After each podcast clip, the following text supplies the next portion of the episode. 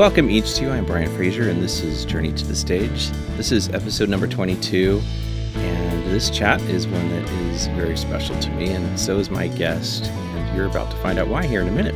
Probably most of you don't know this, but there are over 4 million podcasts in the world. That's a lot of podcasts. And it's a huge challenge to get word out, and especially if you're like me, don't have a marketing budget.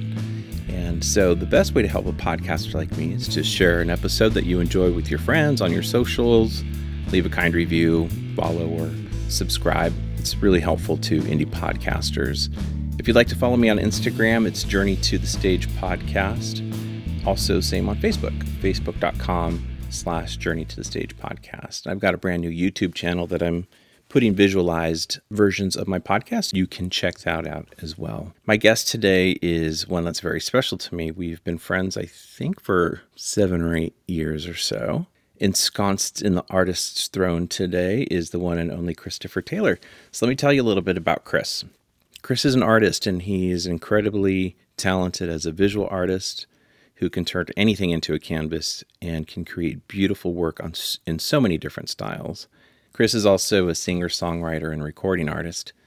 In the 90s, Chris was a founding member of the rock band Love Coma, which featured uh, Matt Slocum, who would go on to be part of Sixpence None the Richer. As a solo artist, Chris has made so much incredible music, um, and he's hands down the hardest person in rock and roll that I know. Chris Taylor, welcome to Journey to the Stage. Brian, thank you so much for having me. Uh, I'm looking forward to this conversation, of spending some time with you. This is super cool. Thank you. well, when I had the crazy idea of starting a podcast, I know that I needed a great theme song. So I called you, and I actually remember this day. You answered your phone and you said you were sitting in a parking lot and a cat was in, your, your wife was doing something. And you were just sitting there and I told you I was starting a podcast, wanted to use Arise and Shine as my theme song. And you're like, of course, like there was no hesitation. And I remember the next morning I had an instrumental version of it sitting in my inbox. So thank you for that. And I just love that. It's been a great part of my show for the first season. I know that song has a, a, real personal connection to you. Tell us a yeah, little bit about yeah. Rise and Shine. Yeah, I wrote that song. Uh, well, first of all, it was my pleasure to sort of allow you to use it because I knew there's just nothing cooler than just getting your song out there in whatever shape or form it it wants to be out there. So uh, when you asked, it was a no-brainer for me, and you know the fact that you're doing uh, a podcast revolving around other people's music and and their journeys, it seemed like a perfect fit. Uh, but when I originally wrote the tune, my mom had just passed away, and I was kind of going through this sort of strange period of my life where I felt very much like an orphan and trying to navigate a world without my mother in it. And uh, even though I was a grown man and had kind of been navigating my own world for quite a, a long time, I found myself still reaching for the phone from time to time, wanting to call her up, and and so I, I was going through this sort of interesting time within uh, my mind and my spirit, and I ended up writing this song because she, my mother, was full of very interesting things to say all along the way, and one of those things I remember, I have like uh, very vague snapshots because I lived with my mother from when I was, of course, very young uh, up until I was about the age of 15. Mm. And then at the age of 15, I moved to Texas. I had previously been living in upstate New York. So uh, then from the age of 15 to, you know, now in my 50s, it's like I had really only known my mother via phone calls and emails, that kind of thing. So, right.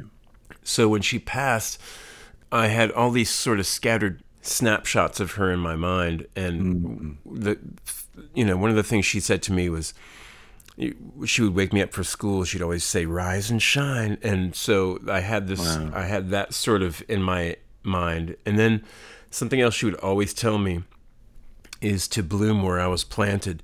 And so I had these sort of things I wanted to say. And then meanwhile, I was, I was going through sort of this, I don't know what you'd call it, maybe sort of an argument with the universe as to her death and me feeling abandoned in a way or uh, whatever it was. And so the lyrics to this song sort of encompass all of these things.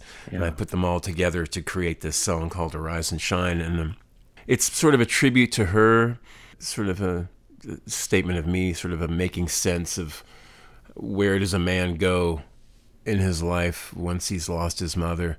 And, yeah. uh, you know, that, that kind of thing.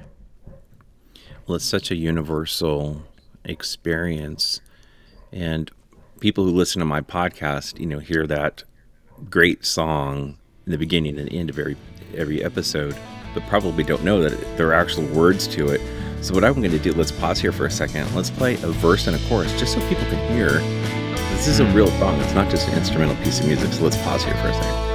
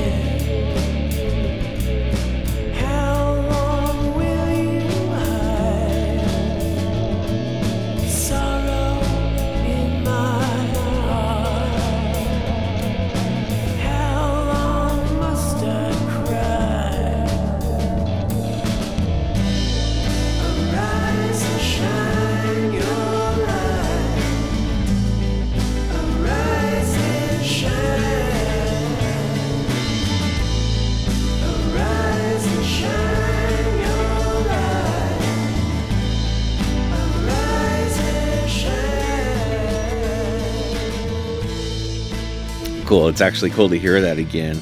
I know that there are some bands and artists very early on for you that meant a lot. Who were some of those that you would look back and say, you know, kind of in your early years, man, this this band, this artist, this singer, whatever, really captured my attention. Who were some of those people for you?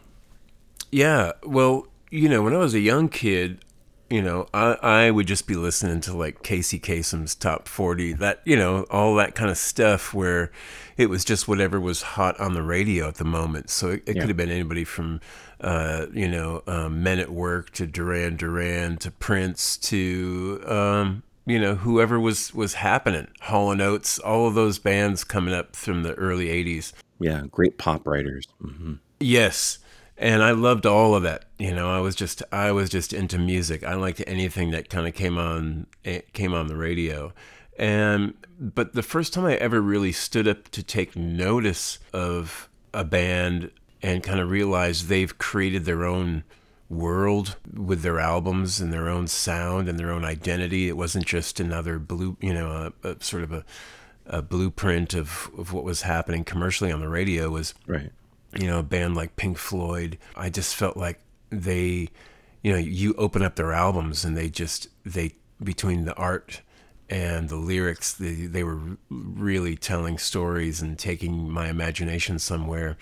Right. It was an experience, not just a collection of songs. Yeah. Oh, yeah. And in a completely different way, there was a band like the Cars, and they, you know, you look back now and you think, oh yeah, they were that synth pop band, but they had so much more to oh, them. Yes. Uh, I moved down here uh, to Texas in like '85, and uh, my world opened up again. Somebody handed me a copy of this band, U2, The Unforgettable Fire that was the first record they made with Daniel Lanois and Brian Eno as producers. So, in, in an artistic way, they kind of went from realistic into surrealistic music soundscapes. And I was really into that. You know, depending on how deep we want to get into this, then it was, uh, I live with very religious father whom I'd never known up until the time I was actually moved, I moved to Texas to kind of visit my father, which ended up being a lot longer than I had thought it was going to be. Mm-hmm. And he he and my stepmother were, were super religious, and so it was in that time in the in the early mid '80s where they were burning uh, all of the secular music, and I mm. had to go to these sort of religious parties where there were bonfires where I was had to throw my you know my albums into a fire and proclaim you know Jesus. It was a very uh, crazy time for me as a as a young teenager, and I found myself you know in sort of a, a no man's land when it come when it came to music and mm-hmm. and so on one hand I was you know going to church three or four times a week and they sort of dished me uh, in you know the Maranatha praise and worship sort of like church congregational choir music right. and once you've been you know once you've been uh, had a heavy diet of Pink Floyd in your life, uh, church congregation music just didn't seem to fit uh, fit the deal. and but that's when I met a, another group of kids, and they, I, I, literally had to kind of smuggle into my house these sort of, uh, you know, I really hate labels for for you know all across the board. I hate labels, but yeah. I, I know we all we all identify with with a, a label or two, and uh, so I was all of a sudden listening to these bands, the 77s, uh, Vector, Daniel mm-hmm. Amos, uh, Adam Again, The Choir. Yeah. And they were saying this is Christian music too, but all I had ever known of Christian music was were these sort of congregational worship tunes and right. And I couldn't make heads or tails of it, but I knew I loved it. And so I felt like I found I found the people that that I could relate to. I felt like, oh, I started to dive into. Uh, I tried to seek out, you know, magazines and and uh, and other other avenues that I could get to know more about these bands. And pretty soon, you know, that was sort of my way in. I knew at that point I wanted to do music, and I was like, I need to get to know these bands. I want. I felt like connected to them in a way, uh, in a way that I couldn't, I couldn't possibly connect it to the Cars or Pink Floyd or whatever. Like yeah, I felt like I had a chance to meet them and know them, and you know, mm-hmm. it was a thing. Well, I know that um, we'll talk about Mike Rowe from the '77s in in a little bit because I know he he came into your life and and you guys are have become friends and everything yeah. over the years. So we'll definitely chat more about that. And those those were some great bands. I mean, obviously, those are bands I still listen to. The, the, music, the lyrics, the vibe, the feel, everything was just so incredible. For sure. So personally, as a as a musician, then, so really, some of them are what inspired you. Is that what made you pick up a guitar for the first time and thinking maybe this is something I can do? Maybe I maybe I can actually make music of my own. Like, tell me a little bit about that. You know, I have a, a vivid memory of the first time I ever felt like I like I knew I, I wanted to be a musician, and it was it was really hearing U2's "Unforgettable Fire" and uh, specifically there's a song on that record called "Bad." Mm. It has this sort of musical, a very hypnotic, trance-like musical thing happening to it. It's only like mm. two chords, repetitive throughout the the majority of the song, and there was something in the music that made me like when I put headphones on and I heard it and I heard this not just what's happening with the guitars but there was something happening around it you know they had I remember I remember specifically like Larry Mullen was hitting a tambourine but somebody had put like this little echo on the tambourine. I, I felt like like now I, I I can tell you now what it is but when I was a young kid all I knew was the way it made me feel. Right. And I'm like, I want to create music that makes me feel like this. Like it, wow. it became an instant drug. Like, like where somebody would want to put a needle in their arm and inject something into their bodies because they want to be transported from this world. Music was going to do that for me. I wanted to create music to transport my melancholy, my depression, my insecurity, all of that stuff that I had when I was a kid, I knew mm-hmm. music was transportation out of those feelings for me. Of course, I, I and I think that's really cool to hear somebody else talk about feeling music. Is I I sometimes wonder if if I'm some kind of freak of nature, but there are songs that cause a significant internal feeling to me and it's not just an emotion it's it's like a stirring that is really hard to describe but those who have felt something similar can can understand that like being moved by music in a way that's really beyond words to describe. And it's sad i think as i get a little older i don't feel that quite as much or with as many pieces of music but man it is a great feeling to be stirred so foundationally uh, by music is really a cool thing and that's neat that that really is what inspired you. I, I want to do this because of how i felt when i listened to this song. That's that's actually really cool and the fact that you could remember that moment. Those bands you were you talked about early on that were so important to you do you hear their influences at all in in what you're doing today or music you've made on your own musical journey I don't think so, only because, and I don't want this to sound like a false sense of humility or whatever, but I, I don't think I'm as, as good of a musician as all of those bands I was listening to. But I'm more interested in almost like surrendering to the ongoing current of music. Well, and I'll just say as a as a friend and a fan, and don't sell yourself short. It reminds me of when I had Mike Rowe on, he talked about when he heard Eddie Van Halen, he's like, okay, this is my line in the sand. I'm going to not so much focus on becoming the greatest guitar player, although we would all agree the guy's incredible, but mm-hmm. really focused more on his songwriting.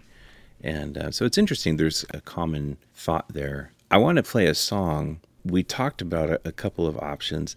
Your album, Lovers, Thieves, Fools, and Pretenders, has a great song on it. Everything begins here. And for people who aren't familiar with your music, it's probably a good place to pause and let's play something. I really, really love this song. Let's play it and then we'll talk about it on the backside. Sure.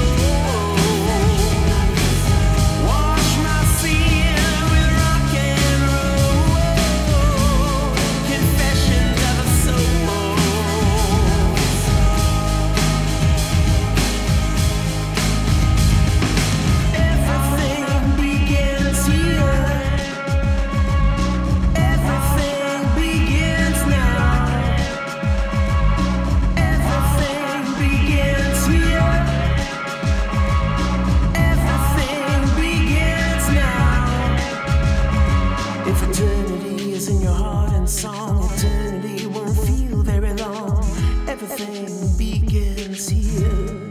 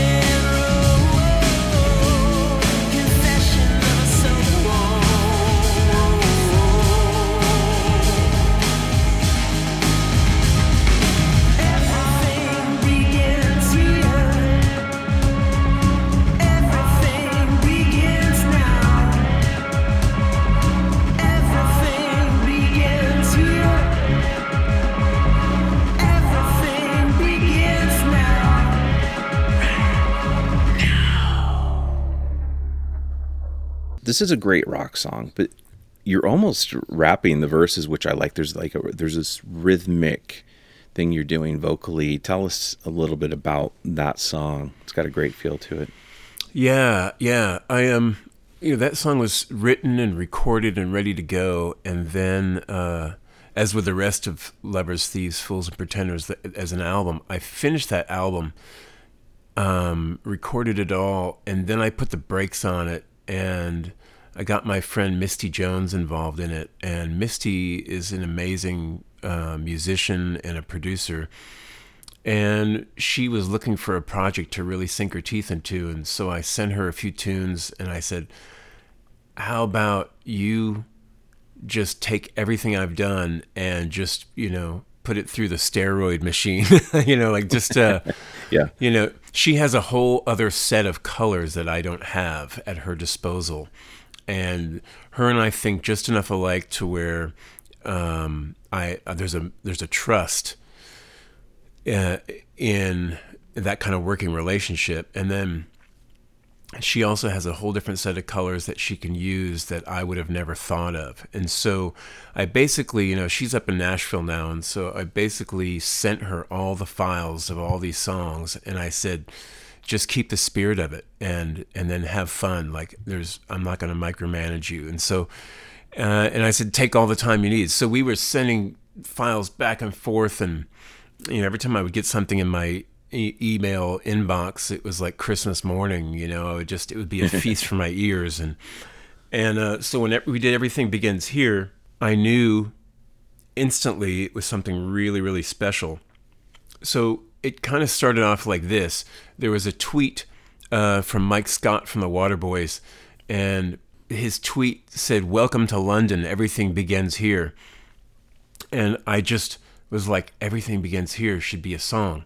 Yeah. And so I direct messaged Mike Scott from the Waterboys. And I said, Hey, Mike, I write songs and I didn't know if I could just take this title. Can I use this little part of your tweet and use it as a song title, as sort of a jumping off point for the song? And he's like, Yeah, go, go for it. So cool. I wrote this whole song around that it is kind of a bit of a rap because I never want to be so tied down to one particular thing to where I can't mm-hmm. see what's happening in the current state of music. Right. And there's some like I'm not a huge fan of rap music, but I really love the idea of a great beat and a, a wicked vocal delivery line that has the essence of um, movement and motion and something powerful that you're speaking. And I felt like, ah, this song needs to be about that. It needs to kind of have that in its forefront. That's really cool. Uh, and the new Waterboys album is is pretty awesome. I'm sure you've heard it already. Yeah. Oh yeah. I love it. Yeah, it's really really good. One of the things that really strikes me about this whole album are the beats. I mean, there's some nasty old school rhythms and beats in this that I, I, guess come from the production work that that Misty did. And I think as an artist, you really entrusted a lot to her. That would take a lot of trust to be able to turn over something you've created and say, "Go for it." Um, yeah, yeah, I wouldn't do that with just anybody. but because Misty and I have known each other for a while, and we both are kind of cut from the same cloth musically, and I in you know, it's it's really about instincts when it came to this record. I knew like I had already finished the entire album. I have the I have a version of this album that is done and mastered and uh, and ready to be put into the world. And then I, I thought this could be so much more if I got Misty involved. Well, and you could always release it as the unmystified version or something. yeah, yeah, I could. Here's an interesting little tidbit. I have a very large music library. I love music. Obviously, it's why I'm doing this podcast. But I have more albums by Chris Taylor than I have of any other artist. And I think that says a lot. You are, and I, Mike Rowe and I were, were talking about you when, when I had him on my podcast. And he's like, Does this guy ever stop working? And I'm like, No, you really are so prolific. I've got over 60 albums by you. That's that's I'm incredible. so sorry. I'm so No, sorry. no. But what I love is that you don't sacrifice quality for quantity. You've got an incredible sense of melody and you dabble in enough styles and feels and vibes musically that keeps it all fresh and unique. What is it? What is that fire that is within you that makes you want to create music? Uh, that's a really good question. I've had this sort of a m- mantra in my life for the last few years, and it's the mantra started off, you know, fight fear, make art. That could easily be fight depression, make art, fight anxiety, make art. It, it's whatever sort of overtakes you in the moment. And, you know, as an artist, we're always uh, as a, an artist who's kind of on their own, we're always worried about how we're going to pay the rent. The bills are coming in fast and furious, and how is this going to get paid? And oh my God, there's no gigs on the calendar. Uh, what are we going to do? It's that it's that crazy like, uh, did I choose this life? Did it choose me? How am I gonna? And so, what's kept me going? I dive into creating sounds and beats and rhythms and writing, you know, lyrics that put my heart in a peaceful state. And then it's my choice whether I want to release that to the world or or keep it to myself for whatever reason is you know because that's a whole other story you know what, what's the point of releasing new music into the world because there's like 8 billion other people trying to do the same thing every day right. I remember you telling me several years ago that that you don't like to sit still very long. Well, not counting watching uh, Mission Impossible 4 last night. Did you finish it last night, by the way? Uh, of course yeah right, for the awesome. eight, 18th time nice. But artistically, I know that you've always preferred to keep moving, and I can appreciate that. You're you love to create, and I know that's when you feel probably most comfortable uh, in your skin. We're going to talk more music here because we've got your band to talk about. But I want to make sure we talk about you as a visual artist because, in my opinion, I think you're a brilliant visual artist. And I'll put a link in the show notes so people can actually see what we're talking about. At what point in your life did you realize you, you had a knack for that type of uh, of an artistic expression? Well, I've always done. I mean, ever since I can remember, you know, whether it was with the crayons and colored pencils or magic markers, I've always was drawing on something, doodling on pieces of paper. Long before music ever entered the picture, there was there was me drawing stuff, and it was again to amuse myself. I didn't think I was talented in that way.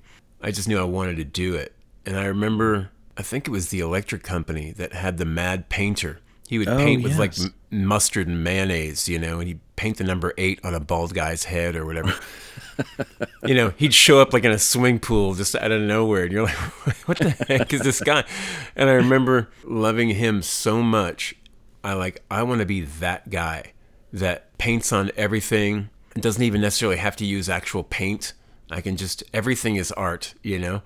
And he is actually much the mad painter is much more of an influence on me than any historical artist along the way. The great thing about creating a piece of visual art a painting for instance is that it's so immediate. It's not done by committee. It's instantaneous. You put uh, color on a canvas you push it around for a little bit and either it's something or it's nothing but even if it's nothing it's still something Yeah. you know if you don't know what it is it must be art kind of thing Well, and I remember uh, it's been several years now, but you created a little piece of visual art for my family, for my son Jacob. it's kind of a family inside joke, but I don't know if you remember that. It was uh, oh i Johnny- remember it i remember it i feel ridiculous because you know i have a i have a very warped sense of humor and so when i reveal that to other people who don't really know me it's always a it always puts me on edge because i don't want you know i don't want to i'm not looking to go around offending people but at the same time my humor and my sense of humor i laugh at the most warped and weird and wicked things and so I can appreciate that. yeah, so every once in a while, I'll just do something like I did with you guys and say, all right, you know, it's out there now. It's too late to take it back. yeah, well, it's funny. Well, I came from me. me I won't share the story because my son Jacob would be upset with me. But this is when we, you and I grabbed some coffee. I was in San Antonio on a business thing, and I shared something with you, and out came the painting, which was which was super cool. So here's a question for you: When you sit down at the easel, and when you sit down to write a song, effectively in both of those scenarios, you're in front of a, an empty space, an empty canvas, empty air. How similar and maybe even how different are those two things for you? Well, I think lately they're probably merging together in a literal abstract way. I don't like looking at something blank too long. If I'm staring at a blank white canvas, it's intimidating. It's uh, there's there's nothing there, and you're trying to envision something. The same way as if I open up a software program and there's nothing but a click track going and you're like, oh, the possibilities are endless. Like, where do I where do I start? So I I try to like when it comes to the visual art, if I have a piece of charcoal handy, which I always try to have one, I end up I screw up that canvas as quickly as possible. I make marks all over it. So I'm already destroying this canvas and putting this ridiculous like you know, there's no rhyme or reason to any of this. Mm-hmm. And so but then it allows me like, okay, I've got all these marks all over here. Now, how do I paint over it? What what is this first layer going to look like? And then I'm I'm able to kind of be free. Well, the canvas is already messed up, so I'm already kind of free, in a sense, to to kind of just put whatever it is out there. Now, musically speaking, back to the digital software, you're looking at a blank track. Mm-hmm. Uh, I try to fill it up with. I try to pre-make things. I'll make my own drum loop pattern. I'll I'll put six or seven minutes of a keyboard part that's only one d- long drone, just so there's no silence. It's just sort yeah. of a, but it sets a mood, it sets a tone for what I'm going to do. So now I'm like, okay, and I'm not really going to create a, I'm, you know, in that instance, I'm not going to try to create a pop song or something that's maybe a, uh, as memorable. But if you take a song like April Moon, which is on mm-hmm. Lovers Thieves, before it was anything, it was a six minutes of a D minor drone. And then in that drone, I took out this little classical guitar I had and just was like, this little riff came to me. This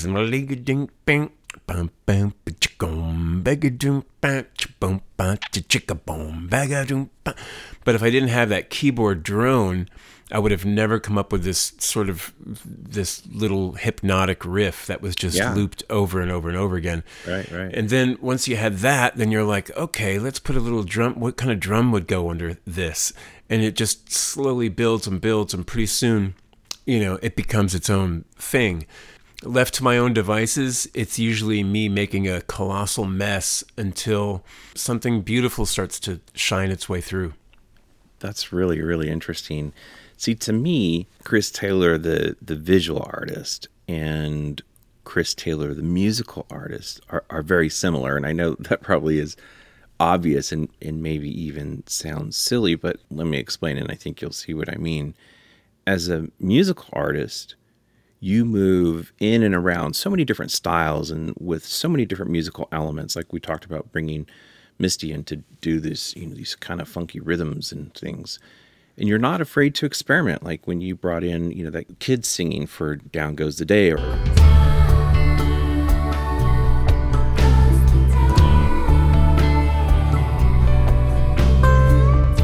you've got songs that have great gospel feel to them or rap mm-hmm. little rap feel electronic music industrial i mean instrumental and so on i mean there's so many styles that you move in and around and as a visual artist you really work in a similar fashion. You paint in so many different styles. There is definitely a Chris Taylor style that I've seen over the years by seeing so many different things that you've created, but you also do things that are vastly different in so many different styles. Is that variety something you have to push yourself to? Is it born out of kind of a maybe an internal restlessness, a desire to see where things can go? What fuels that for you?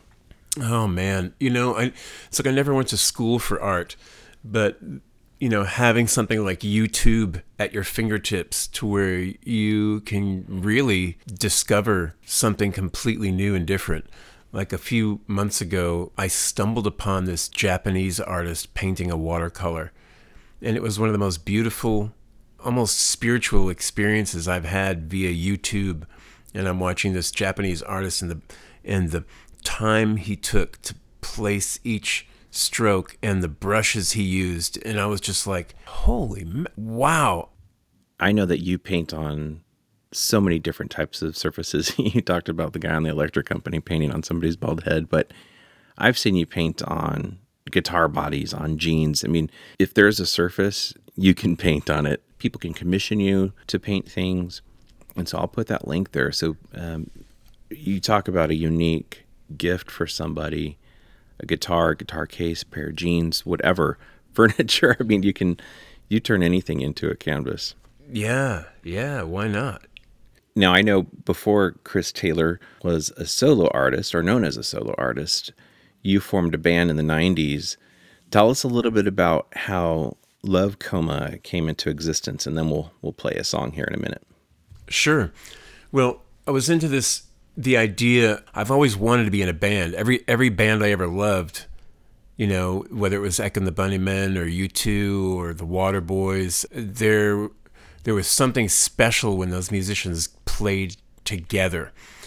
And I never considered myself some sort of virtuoso on my guitar, so I always felt like early on it was kind of an insecurity like oh i need to have other musicians around me to make this thing that i'm hearing in my head so i had this thing going called chris taylor and windows and really that was me and like the youth pastor from the church I was at at the time, and I was a real young kid, and then there was another guy from the from the the church as well named Brian, and we would all get together and create like uh, we record ourselves on some uh, four track recording machine and we put nice. out these little cassettes and it was Chris Taylor and Windows you know this is like a awesome. this was like in the mid to late 80s and so going into the 90s I knew I wanted to be in a real rock and roll band and I wanted to make uh, music everywhere. I didn't want to just be like the youth group you know church band where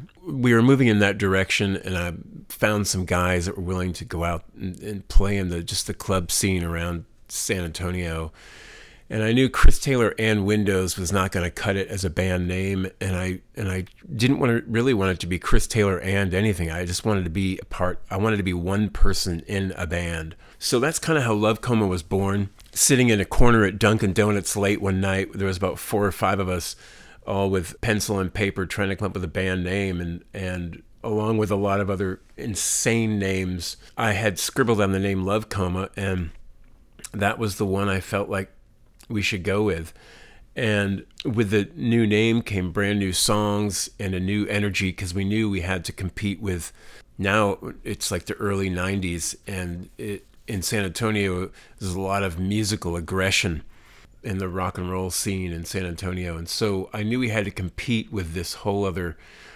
kind of thing. So it was myself and Chris Dodds on the drums.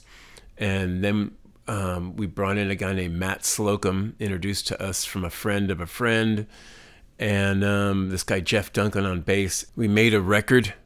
I look back on it now and it feels much more like a demo, like a really good demo Mm-hmm. But but it really is our first album. So we made an album called Soul Rash in '92.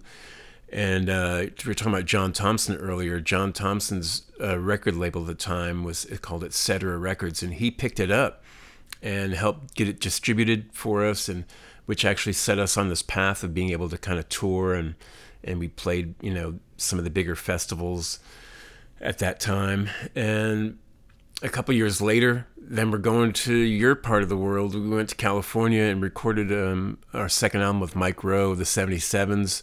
Yeah. After, you know, imagine, of course, you know, a lot of your listeners may or may not know who Michael Roe is, but he was he's a super intimidating figure. And at the time, he was yeah. he was the most intimidating guy I've ever met in my life. And, and really? I'm standing there, I'm at one of these music festivals with hundreds of people around and they're all you know clamoring to get Mike's attention and to have him sign their 77s albums or whatever. And here's me with a cassette tape going, "Hi, um, I'm in a band and we love you." You know, it's just this crazy. It's the thing you had to do. You know, way before right. the internet, way before anything else. And you're like, "Would you listen to maybe our stuff and see if he'd want to produce us?" You know, it was completely ridiculous and I was so intimidated. And like any, I was intimidated by everybody. You know, like a dude in a cooler shirt than me could walk by, and I was instantly intimidated by them.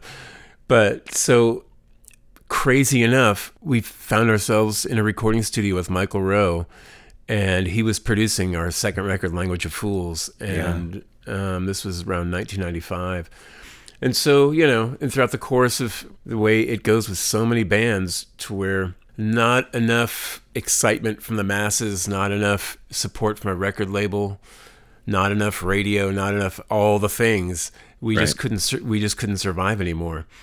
And so we took a short 25 year break just to kind of, you know, get our bearings in the world again. Yeah. And and finally have have come back with a kind of a new new energy. Yeah, well before we talk about what's going on currently, with Love Coma. I have, uh, I know Mike means a lot to you, and he has for many years. And as I mentioned earlier, I know that you guys have become friends. He um, sent a little message for you that I wanted to play for you, and actually got this after we started recording. So I have no idea what Mike is about to say, and we both know this this could get interesting. And uh, so let me play this for you. This is this is from our buddy Mike Roe. Christian Taylor. this is Michael and Roe, the Doctor of Love. And I just want to say that Chris has been a great friend to me for maybe 25 years. And I am a huge admirer of his talent, his voice, his songwriting, just everything about him. And uh, most especially lately his artwork. Um, he's one of the best guys I've ever had to tour with. Uh, always pleasant, a bit quirky, but um, that's the pot calling the kettle because he's had to witness me doing terrible things, and he always does it with a smile on his face. And anyway, Chris, if you're there, if you're listening, I love you. I'm grateful to have you in my life. And I'm looking forward to many more years of your great artistic output. And I hope we get to tour again because it was so much fun. Lots of love. This is the Doctor of Love signing off. Wow. How cool is that? That is, uh, that hits me right in the heart. That's so nice. So, so cool. And thanks, thanks for Doc for taking the time to do that. And I'd reached out to him literally this morning. I'm like, I had this funky idea. And I shot him a text. I'm like, hey, Mike, I'm doing this thing. Chris is going to be on. You have a minute to record something? He's like, sure. When do you need it by? I said, well, we record at 11. He's like, you mean in five minutes? That's too funny. Oh so I'm oh, my gosh! How how cool is that? So so Matt Slocum was was a part of, of the band, and obviously he left to join Sixpence None the Richer, and they exploded. They were everywhere, all over the radio, on every late night show, selling albums. I mean, they were you, you couldn't get away from them for a while. They were just so huge. What was that like as a former bandmate to see your buddy Matt just being catapulted into this this crazy spotlight world? Well, I'll, I'll tell you the short version. You know, the short version was while it was happening in real time, it was like I was heartbroken because I felt like I tried so hard to create a band that was unique and special and just the four of us, you know, right, taking right. on the world. And so to see Matt's success and and Sixpence's success was uh, it was heartbreaking for me because I felt like the bastard stepchild of Sixpence. Like, oh, we'll never, that'll never be us now. Now, Right. it's just never going to happen. Now, I was young, insecure. I knew Matt was so special. His the way he plays his guitar, so few people play guitar like that. And to lose him was to lose a huge part of our sound and our identity. And I I knew then it was like it was something like even though I was trying to build a band, I really felt like I was building a family. I was trying to build my own family. I never really had a never really had that tight knit family. And so maybe I was I was so into building a family that it hurt even more. Now, Sure. looking back on it all these years later, everything worked out exactly the way it was supposed to work out. And Matt has always been has always been Matt, and he's always been such a great guy like from the get-go and to this very day he he is uniquely him. He hasn't let he hasn't let the business side, the money stuff, all the all the insane battles that he's had to go through with his between record labels and just all the things that Sixpence has had to go through in their career. Right. Um, he hasn't let that turn him into a, a jaded, rotten soul, which could easily happen. Even now, when I go into the grocery store and I hear "Kiss Me" or "There She Goes," I just have this smile on my face, like this is just it's gonna it's gonna be around me for the rest of my life.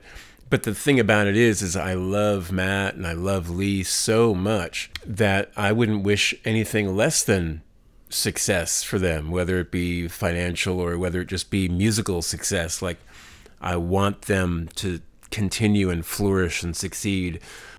Well, it kind of would be like in a dating relationship, you know, you're you're with somebody you care about and they leave you and they connect with a guy who's and they just thrive. They're rich and all this and that and you're like, man, that you know, at one hand you're happy and the other hand you're like, "Mm, that could have been us. So I I, you know, and we're all growing and maturing in our perspective, but I could totally see how that would sting a little. So I, I can appreciate what you shared. You guys made an absolutely great album in 2020. We're going to play a cut here in a second, but kind of give us the Cliff's Notes version of how you guys got back together and how this album happened. And then we'll listen to Burn the Night Away, which is a really, really cool song. Thank you.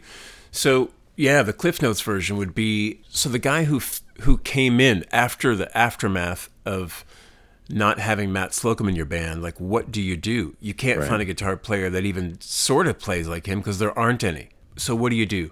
Well, you just go with the the next guy you can find that kind of works out. And this guy was named Chris Mattingly. He came in around 95 and stayed with us for the next for the making of Language of Fools. He he was the guitar player on that record.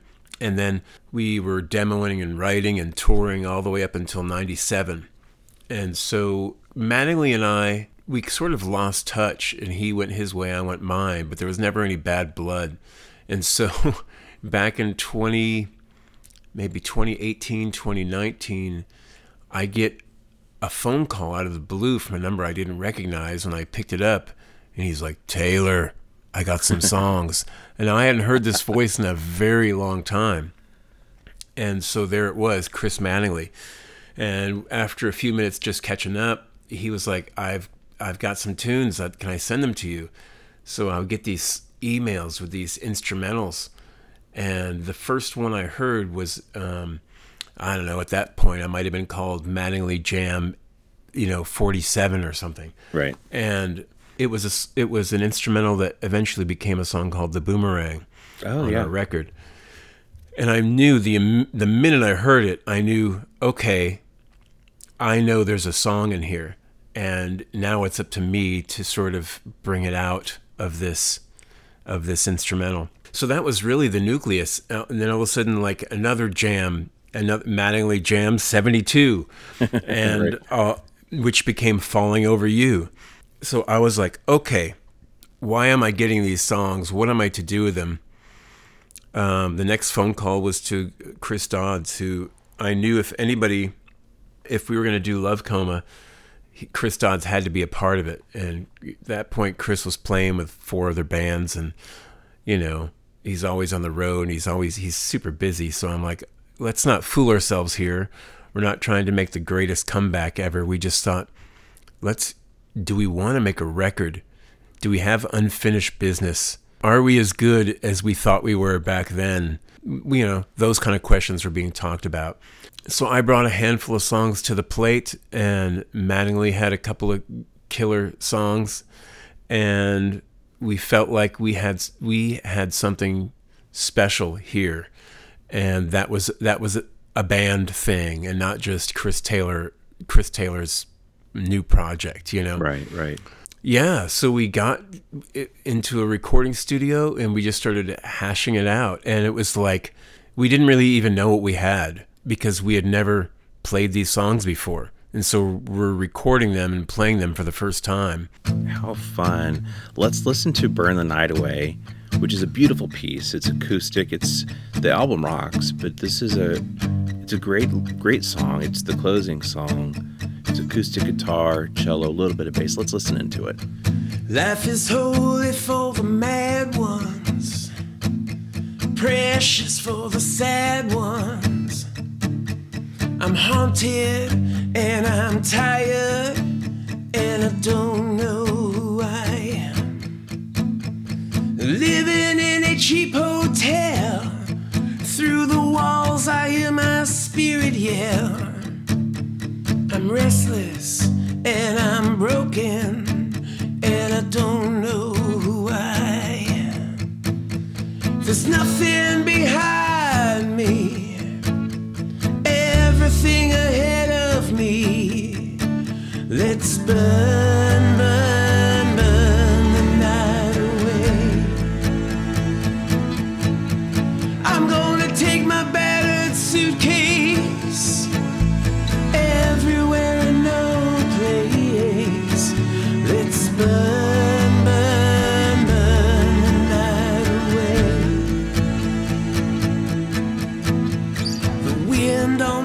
surface of the water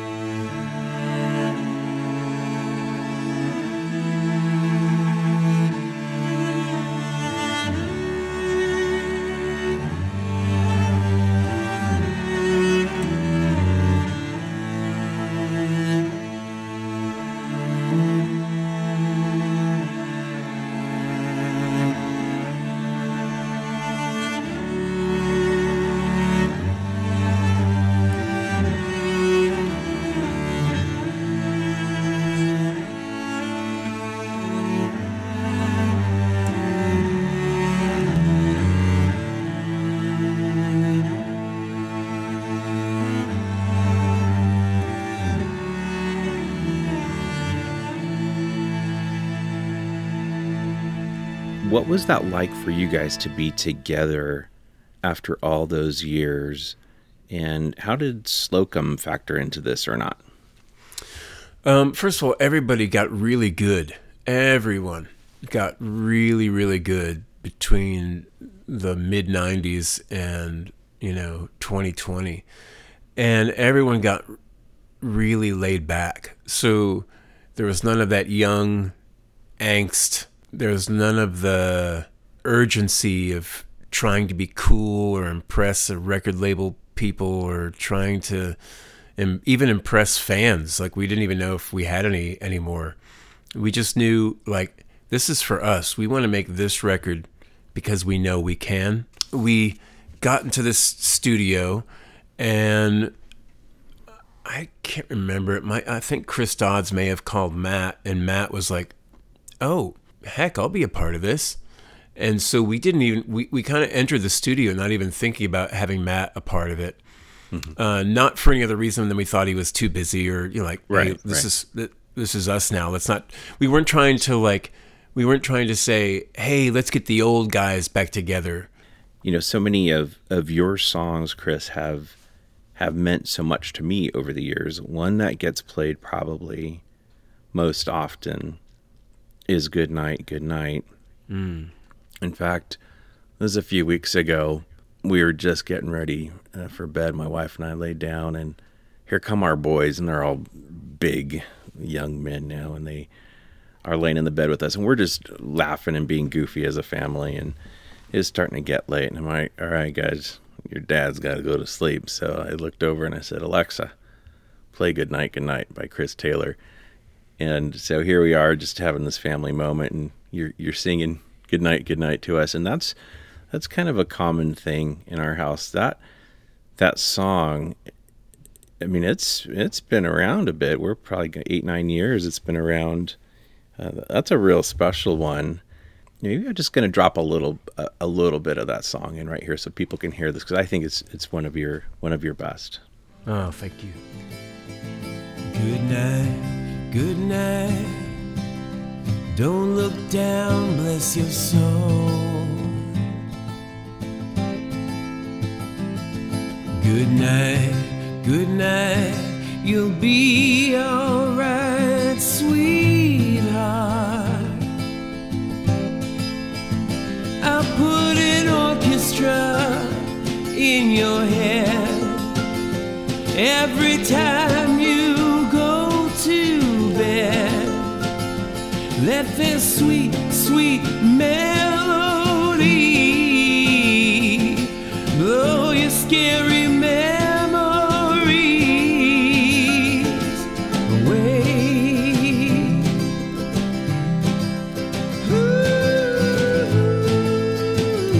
So yeah, cool cool song. Um, I remember you telling me why you wrote that song, and I think it had to do something with Kat. Um, yeah, tell us about the the writing of that song. If my memory serves me correctly, I think Kat was having a nightmare. We both woke up startled and kind of like uneasy feeling and and I remember I've never done this before and I've never done it since, but I remember grabbing my guitar and I thought, let me just strum some some real light chords and just to fill the room up with something sweet, you know. And I started these chord this chord progression came out and then like a minute later these lyrics started coming out and I'm like this is turning into something here. This isn't just me messing around on the guitar. And so, you know, whatever ungodly hour it was in the morning, I reach over and grab my phone. I'm like, now my wife's laughing at me at this point because she's like, what was a sweet, intimate moment between her and I is now going to be, oh, you're turning this into a thing now. Okay. And so almost that whole first verse was born just on the spot. I didn't actually write a, any lyric down. And so I just sang it into my phone. It was in 2015, August of 2015. I got a phone call from my sister. My older sister's like, I'm at the hospital with mom. She's not doing good. And could you say a prayer for her or sing something? I hadn't prayed out loud in years. And I was like, uh, I don't really feel comfortable in this praying. And she's like, Yeah, you're on speakerphone. The doctors are here and mom's listening. And, and um, so I picked up my guitar. I started playing this Good Night, Good Night song. That was the last time my mother ever heard my voice. And that was, mm. it became a, a memory for me. And that song sort of became her acknowledgement. Every time I sang it now, it was like speaking my mother's name into existence. And it was it became something far more powerful than I ever thought it would be. Yeah, and it must have been really cool later when you discovered that Mike Roe and Derri Daugherty recorded that under their Kerosene Oh, my goodness. name, and Yeah. that must have been super cool. And for those who haven't heard the whole song, if you listen really closely at the end, you hear a peal of thunder.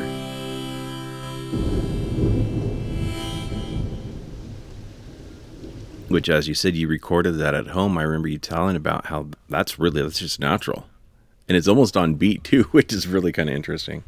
Oh yeah, yeah. It was just I I recorded that whole you know daylight album just in my living room, and so it just so happened to be recording during a thunderstorm. And I remember thinking to myself, I really hope the power doesn't go out, or else I'm going to lose this the whole thing. And uh, yeah, it was it was almost like a magical. It's to me the song sounds very much like a demo, but there's something real special that was captured in it. You know, it's not not too polished or sweet, and to have that thunder clap at the end was almost surreal. a couple of quick questions as we kind of near the end of our time together. If you could go back to that moment when you decided that you wanted to make music kind of as your purpose in life and have a cup of coffee with that Chris Taylor, what do you think you might share with him? I'd probably share with him to not be swept up in the depression that comes along with this.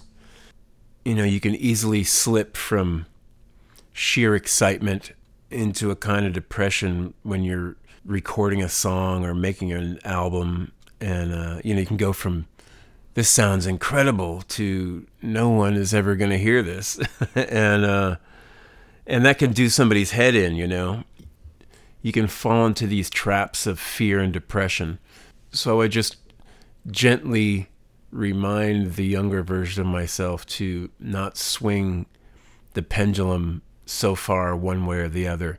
Just stay centered, do what you got to do, but don't be afraid to do what you have to do. Let's talk about how people can support you. You're on Patreon, so people Yes. can help keep you fueled, keep you moving by being a Patreon supporter. And I, I've been a, I think pretty much since the beginning, I've been a Patreon supporter. Through Patreon, you can help with three, five, ten bucks a month, twenty bucks a month. Help artists to be able to put food on the table so they can make great art that you get in return. And so Patreon is a great way. Uh, what's your, um, and I'll add the links down below. So you're on Patreon. How else can people get your art, your music, and keep up with you and what's going on in, in your artistic world?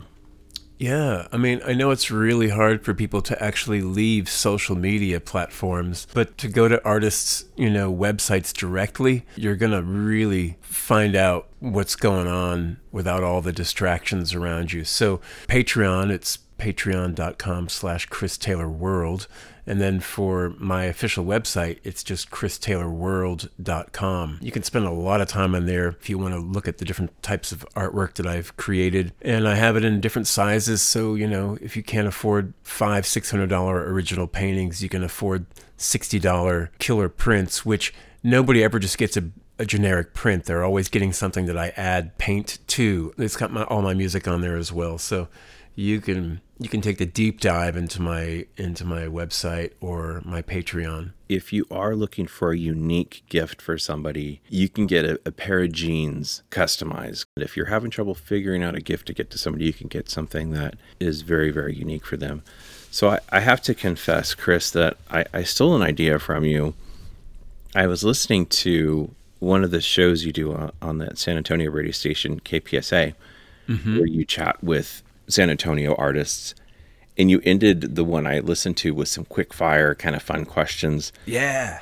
And so since then, I've kind of adapted and adjusted to kind of make it a little bit of my own and do some similar things because I thought, what a great way to end a time together. So I am officially tipping my hat to you, giving you credit for this. I love it. Here's what we're going to do we're going to play a little bit of a game called This One or That One. Where I'm going to list two things, and you have to choose between the two. You can't. There's no middle ground here. You can't. You Oh, can't okay. hedge here. So you have to tell me which one you would prefer of these two. You ready? Okay. All right. Dogs or cats? Dogs. Okay. So I know you have a dog. I know Blue is one of your dogs. So blue or cat? Okay, that's that's Blue. it's unfair to ask a man to choose between his dog and his bride. I'm kidding, of course. So this this will be a tough one for you. I know that you and I share a great affection for Simple Minds, mm. and so I'm going to put you on the spot here. Jim Kerr, which of course is their vocalist, or Bono. You know what? Jim Kerr right now. I'm Okay. yeah, I'm full on Jim Kerr. I could go on and on, but we'll just leave it at that. I've mentioned this to you before. Sometimes your vocal delivery echoes a little bit of Jim Kerr sometimes. Okay. Acoustic or electric? Uh, these days, electric. Okay. Beatles or Stones? Stones. Wow. You're the first person who's gone Stones on that one. All right, here's the last one. And I don't know if you've been asked this question before. This is a tough one. Maybe you've never even thought about this. I don't know. If you could only do one of these for the rest of your life, which would it be? Making visual art or audio art? Visual art, for sure. Really? Yeah. Not even a heartbeat missed there. When I envision myself as an old man with long white hair and a and a white beard, there's something magical about like a I really want my own property and I want to go like Howard Finster on everybody's ass. Like I just I just want to I just want to disappear into the world and paint a bunch of stuff and then maybe one day some distant friend or relative stops by the old wooden shack up on the hill behind the trees and says and and creeps into my house and finds like a bag of bones with a paintbrush in his hand and like thousands of works of art that I left behind.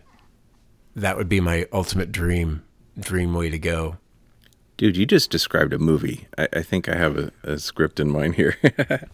I hear you. So I'm I'm hearing a rise and shine in the background, which means that we're close to the end of our time. Chris, I can't possibly thank you enough for joining me. My love and appreciation for you as a person and an artist is immense, and I'm I'm so glad we got to hang out today.